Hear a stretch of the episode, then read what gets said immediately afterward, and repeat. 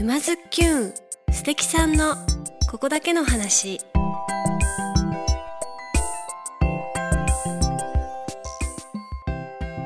皆さんこんにちは。沼津きゅんナビゲーターのまゆかです。静岡県沼津市よりお届けしているこのポッドキャストは人生を楽しむクリエイターにリレー形式でインタビューしております。今回はスピンオフ企画。沼津市の大中寺副住職下山光純さんインタビューしてまいりました。光純さんと一緒に今年1年を振り返りつつ過去と現在を比べながら疫病や災害とどう向き合っていくのかあれこれお話をお伺いしてまいりました。それでは早速どうぞ。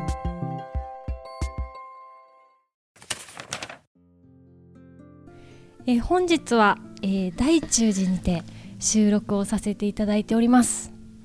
えー、今日はですね第14回15回のゲストでもあります下山光純さんと再びまたお話をしようじゃないかということでお伺いしております。よろしくお願いします。よろしくお願いいたします、えー、大中寺の副住職をあしております下山光純と申します、はい、よろしくお願いします、えー、前回はですね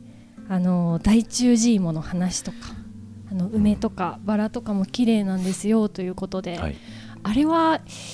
結構寒い時期でしたよね。ちょうど1年ちょっとぐらい前であったと、はい、記憶してますけど。そうでしたそうでした、うん、でなんか来年はちょっとあのいろんなイベントとかもできたらいいなっていう話をされていて、はい、えー、で2021年今年に入って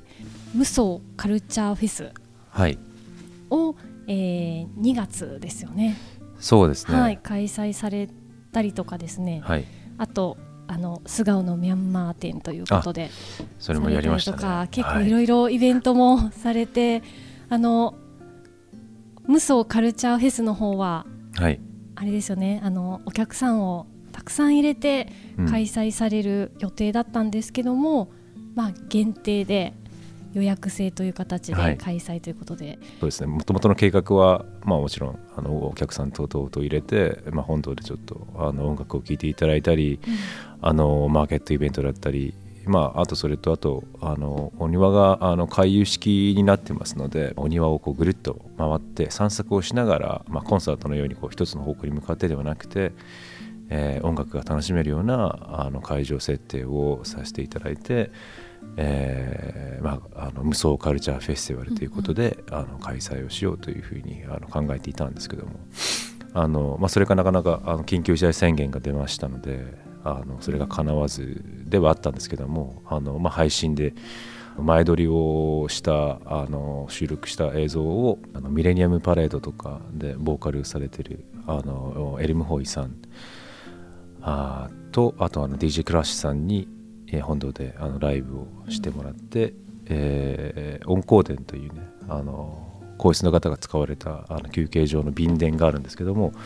そちらで、えー、吉堀川さんにあ、まあ、庭園に向かってあのライブをしていただいたとでそのまあインスタレーションを庭でその回遊式のあお庭をめあの巡っていただくっていうことを今話したんですけどもそちらの、えー、音を作っていただいたのもその吉さんで。まあ、あのお庭のインスタレーションの音を作ったその現場に向かって、えーまあ、1時間あのライブを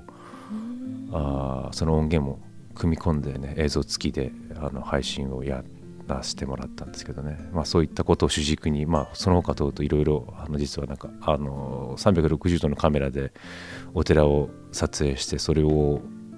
3D の立体にこう写真をつなげてやるみたいな。それで実はその大中寺をそのバーチャルツアーみたいな感じであの巡っていただける。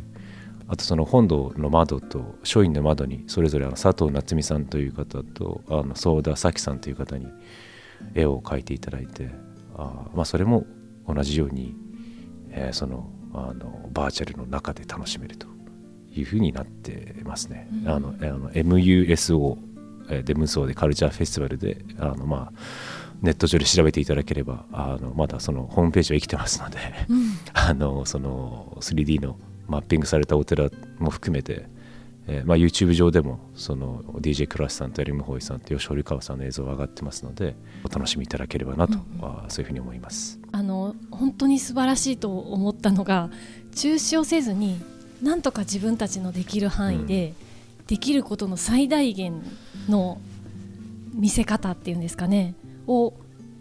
かなり考えてらっしゃっていて、うん、映像も本当に素晴らしいし実際来た時も人数限定なんだけどただこう勝手に見てねじゃなくてちゃんとこうじゅんさんが最初から最後まで全部案内して回ってくれたりとかしてこうお客さんとしてはかなりあの贅沢な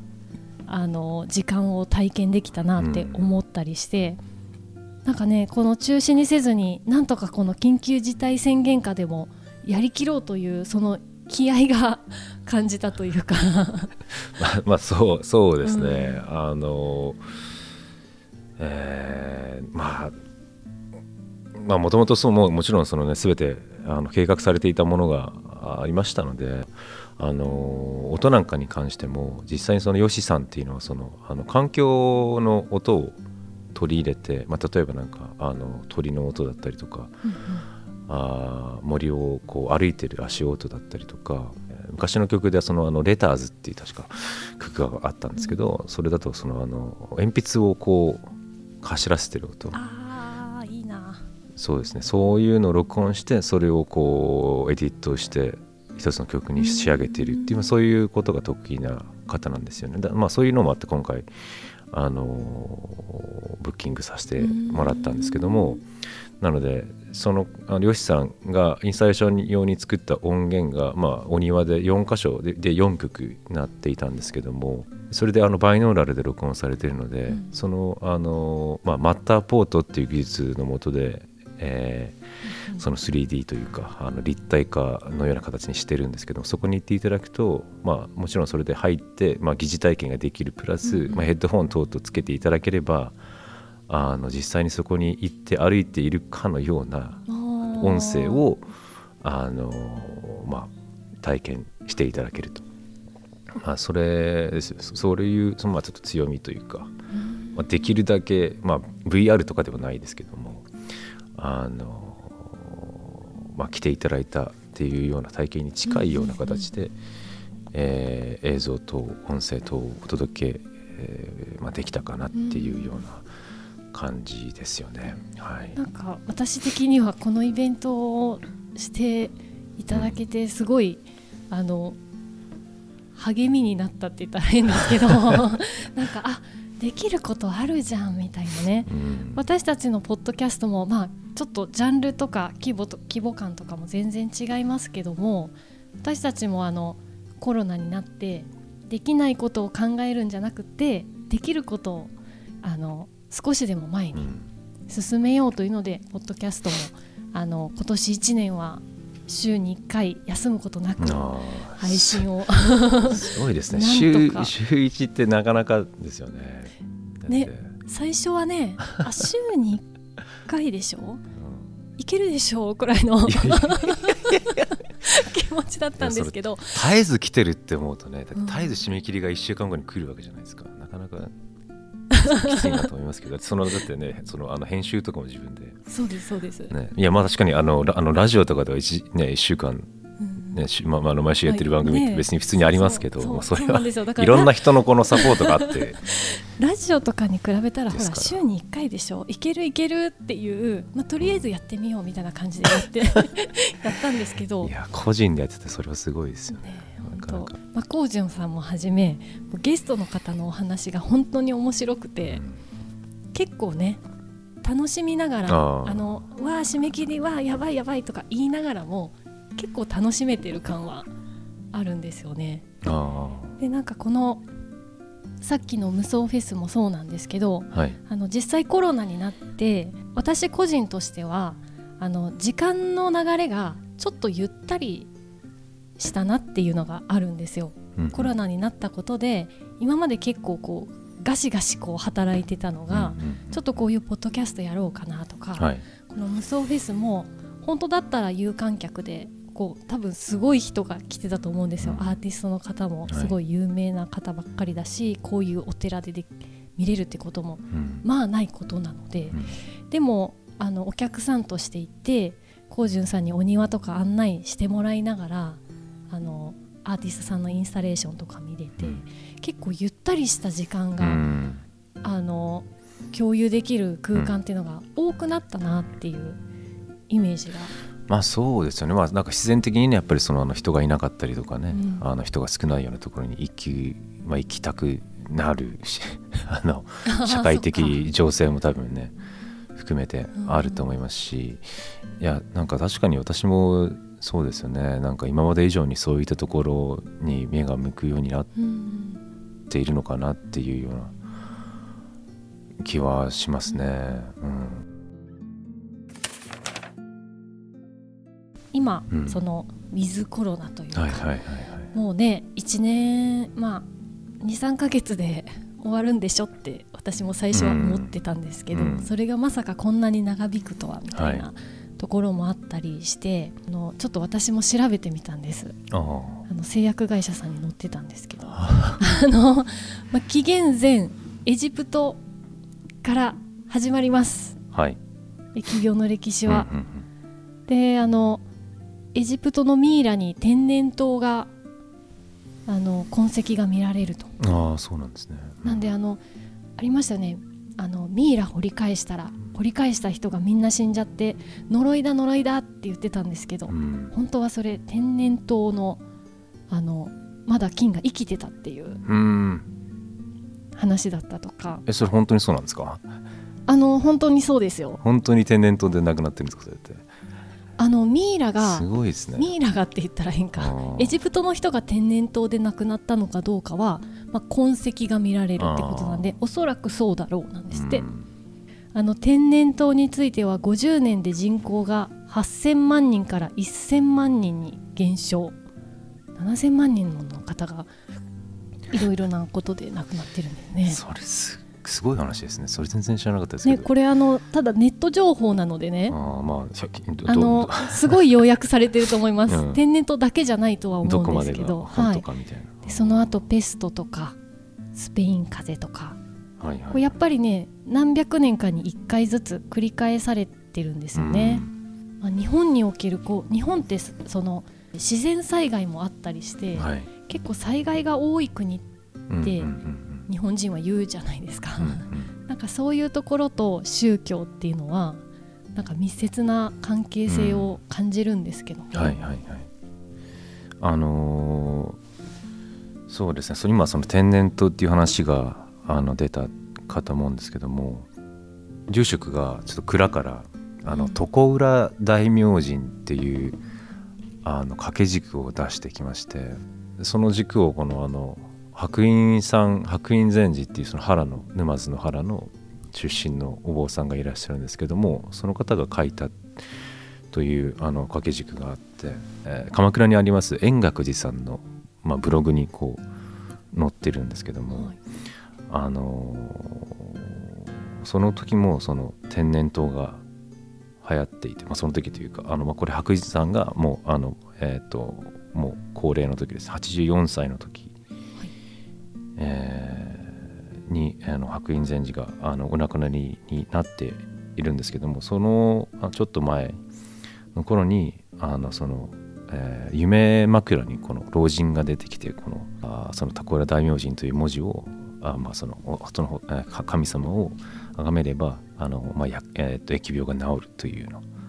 そういったあの、まあ、言い伝えみたいな形で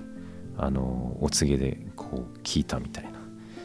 そういうことが今ここには書いてあるんですけどね。それも天然痘なんですね。うん、なんかその頃はそうだったらしいですねその頃流行っていた疫病っていうのはそうだったらしいですね。うん、でその、まあ、床裏っていうのもそのあの床をこう裏返すだからなんか結局のところそのあの布団がいらないみたいなだからその元気になったっていうそういうことだあと思う。そういうことそうなんだ。ららしいです、まあ、というふうに住職は言ってますけどあのそうですねそういうものもなんかあるようなんですよね。うん。じゃあその病気治すための神がうん、そうですよ作作ねったと言ったら変ですけど、うん。あの夢に、夢に出てきたみたいな。へえ、はい。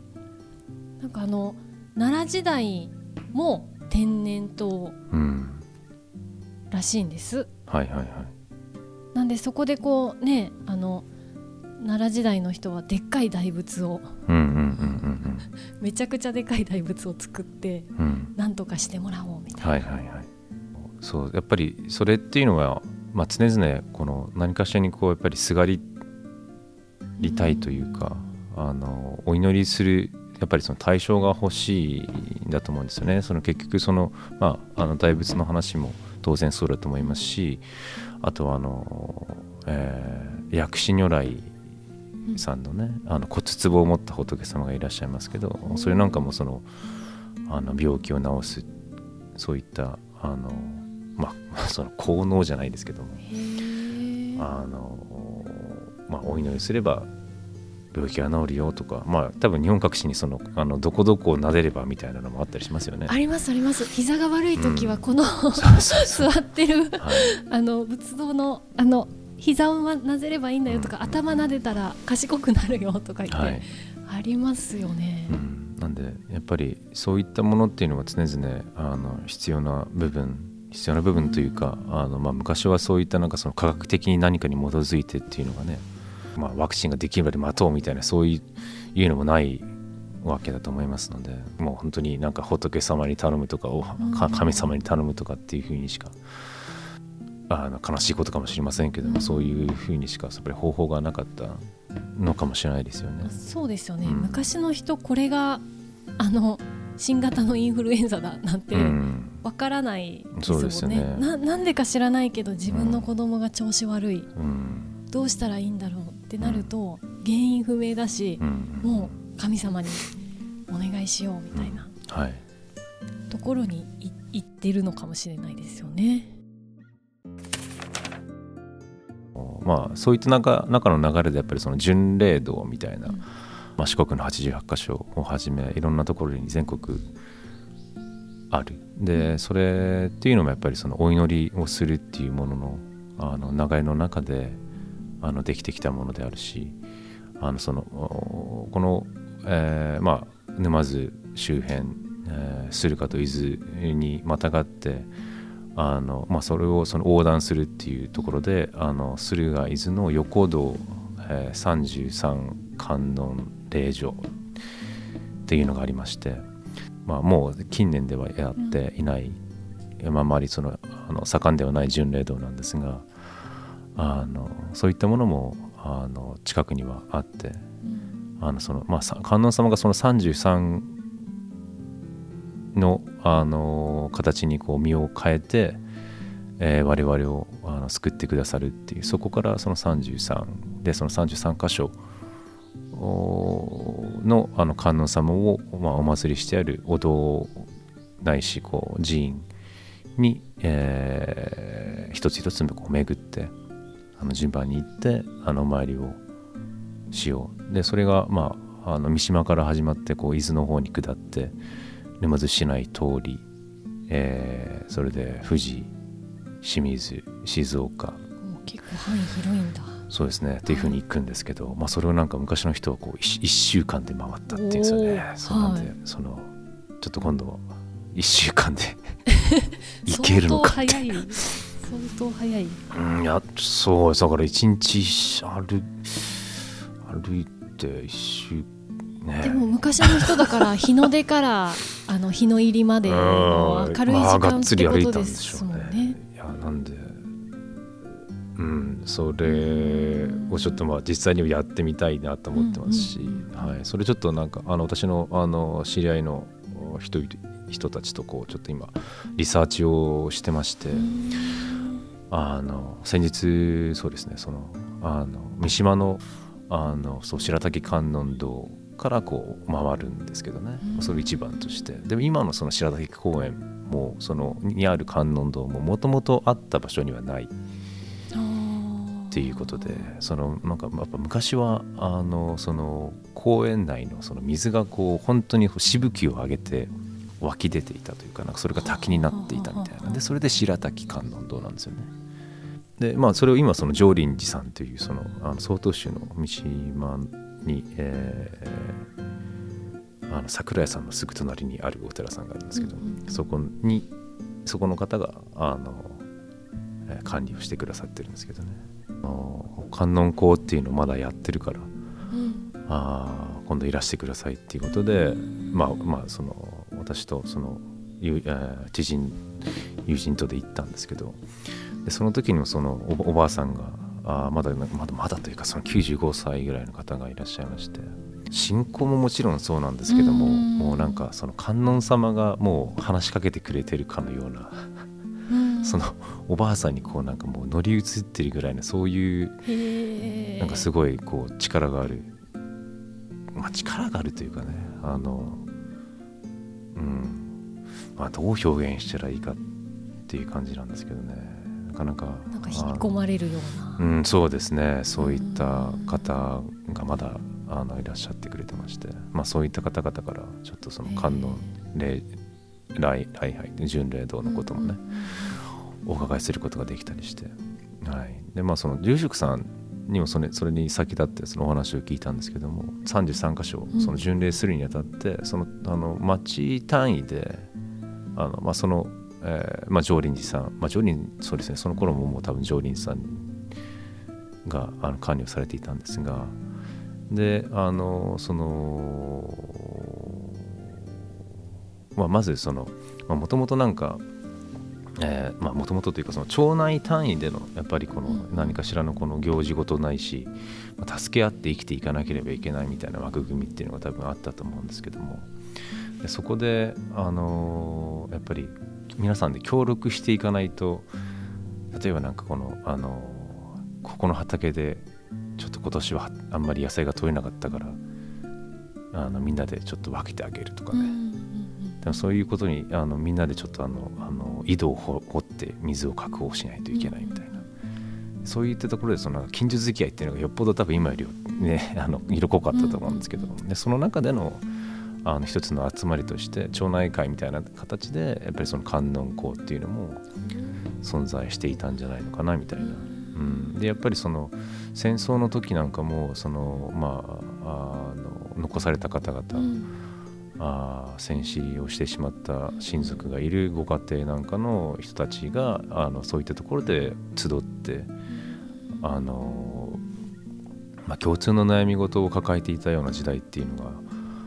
あのあったんじゃないのかでそれをやっぱりこのあのそうやっぱ、えー月1位か分かんないですけどその観音校に来て、あの皆さんで話して、うん、悩みを解決まあ、解決していたかわからないですけど少しこう相談し合うみたいなそういった場所であったんじゃないか、うん、であとまああの女性がそのやっぱりなんか家からちょっと出ていけるような口実になっていた部分も少なからずあってでそのちょっとお寺の行事に行くからああのちょっと家を出ていきますね。ちょっとあの外出していきますみたいなそういったこともそのお寺だったら大丈夫でしょみたいな、ああそれはうん、なんかそうやっぱそういうこともなんかねあったかそうですよね。昔は特にねちょっと買い物今日行ってくるからなんて。うん。ねないそういう、まあ、そもそもそういう娯楽というかねうん。とこもないって考えるとご近所の集まりうん。でもありあのお寺に行ってくるから。っていうのは、はい。確かにいいいい口実って言ったら変ですけどね、うん。それがそれがまさに心の拠り所にうん。なっていってるやっぱりまあそういった時期も当然あったでしょうし、まあ、ただやっぱり今はねやっぱりそこまでその地域のつながりが密接ではないうんところも、まあ、その当時から比べたらあると思いますし別にそんなにやっぱりあの別にスーパーに行ったら食料は手に入るしみたいなうん。ところもあると思うんですよね。なんでそういったそもそもそのなんか必要性みたいなものっていうのがあの薄れてきている。別にその観音その観音様の巡礼堂自体がまあそれの信仰心を集めなくなったっていうのも当然まあ少なからずはあるとは思うんですけども、まあ、それ以上にその観音校っていうその集まり自体があの役目を一定度いやあある程度あの果たしたっていうその結果あの今の状態になっているのではないかっていうそういう考察をその常任寺の方が住職さんされてましてなかなかあの面白いなっていうか私はそのその視点はその時は持ち合わせていなかったので、うん、そういう社会的な背景もあるんだなっていうふうにね思いながらあの聞いてましたけどね。そか。でも今の高潤さんのお話いろいろ聞いているとその宗教観が薄れたとか、うん、そういうことじゃなくてあの昔の人も今の人も、うん、なんか心の拠り所みたいなところをどこかに求めるっていうところがこう人間そもそも人間として、あるのかなっていう感じがしますで昔の人はそれが神様を作ったり、うん、あのいろんな形として大きな大仏を作ったり、うん、そういう観音校で、周りの人との横のつながりというかね、はい、ご近所付き合いに心の拠り所を求めたりとか。そうですよね、まあ、なんでそのまああ当然その観音校で集まってでそれでその巡礼に行く人をこうお金をそこで出し合ってあの、まあ、カンパをして、うんうん、その33箇所回ってもらうみたいなそういったやっぱ流れがあったみたいなんですけどいわゆるその巡礼っていうのはやっぱりこのあの内政っていう部分が大きいと思うんですよね。うちに帰ってこう考えてみたりとか。あの一個人のものであったりもするところがあると思うんで。そういったその内政の部分というのとあの一つ巡礼と、まあ、同じ文脈で、まあ、昔は巡礼といえば観光だったそうなので、まあ、観光といえば巡礼ですよね。どっちかっていうと。なでそういった文脈であの今の時代にあの、まあ、逆に言うとあの即して巡礼ってこと自体は即しているんじゃないのかなっていうような考え方も、うん、まあ、見方によってはできる。まあ、その巡礼のそのお寺の場所が変わってたりとかもうなかったりとか。やっぱりいろんなあのもうそうですねその変わってきてる部分もやっぱりありますので、うん、なかなかこう一筋縄ではいかないところがあるんですけど、うん、うん、まあ、それをやっぱりこうなんかあの自分であの歩いて行ってみると、うん、なんか絶対なんかあるなっていうのがなんとなくこう、あの思ってるところがあってそのなんか1番と2番2番から3番3番から4番にどのルートを通って行ったのかなとか、うん、やっぱりそれでそのあの郷土資料館とかに行くとやっぱりこの昔のあの、えっと、下田街道でしたっけ？三島にある道であったりとかもちろんその旧東海道もそうなんですけどそういった旧道を当然通っていたと思うんですよね、うん、なんでその旧道沿いに何かないかなみたいな。そうそうそうそう。昔だとね、うん、なんとか塾とか言っていっぱいそうですよね。あったでしょうしね、うん、なんでそこにあるあるなんかあのもう誰も見向きもしないような石石碑とかがあるかもしれないし、そのなんかちょっとしたこうお堂とかがあるかもしれないじゃないですか、その道沿いにね。だからそこにまつわるものとかあまあ当然その33巻のその巡礼地には関係ないかもしれないけれどもそのやっぱりその歴史を映し出すものだし、まあ、そういったそのうんまあ今もう消えゆくようなものにちょっともう一度あスポットライトを当ててみて、着目をしてみて、あそうですね巡礼地をちょっともう一度めくってみたいなみたいな、ね、ぜひぜひ巡ってもらいたいです。なんかねそのいろいろ調べてって考えたらちょっと私には到底あのすごい、うん、あの なんだろうもう社会実験じゃないかっていうくらい大きなスケール結構これ面白いんですよね。私もそんなに あの自分っていうのはあれですけど そこまでこうそういったことになんか100%興味関心が向いているような人間じゃないんですけど、まあ、ただやっぱりその調べてるといろいろ面白いですしまだやっぱりねしっかりご健在でそういうあの観音校に毎月出てらっしゃるようなおばあさんはまだいらっしゃるんでお話はまだ聞くことができるんですよね。私ちょっとそのあのお経というか法要に遅れてしまってそのもう着いた瞬着いた時にはもうあの最初のお経が始まるか否かみたいなそういったところだったんですけどで後ろからこう眺めていた時にあこのおばあさんだなその噂噂のというかね、オーラが。その一番長くやってらっしゃるっていう方絶対この人だなみたいなもう全然違くてなかなかこんな人いるんだなっていうね感じでしたね。すごいなんか面白い 話がお伺いできました来週も座談会という形でお付き合いいただければと思います、はい、よろしくお願いします。よろしくお願いします。皆さんどうでしたか？常浦大明神から駿河伊豆横道三十三観音霊場そして観音港までためになるお話がたっぷりでしたね。沼津きゅんへのご意見ご感想は概要欄のメールアドレスもしくはハッシュタグ沼津きゅんでつぶやいてくださいねというわけで来週もお楽しみにまゆかでした。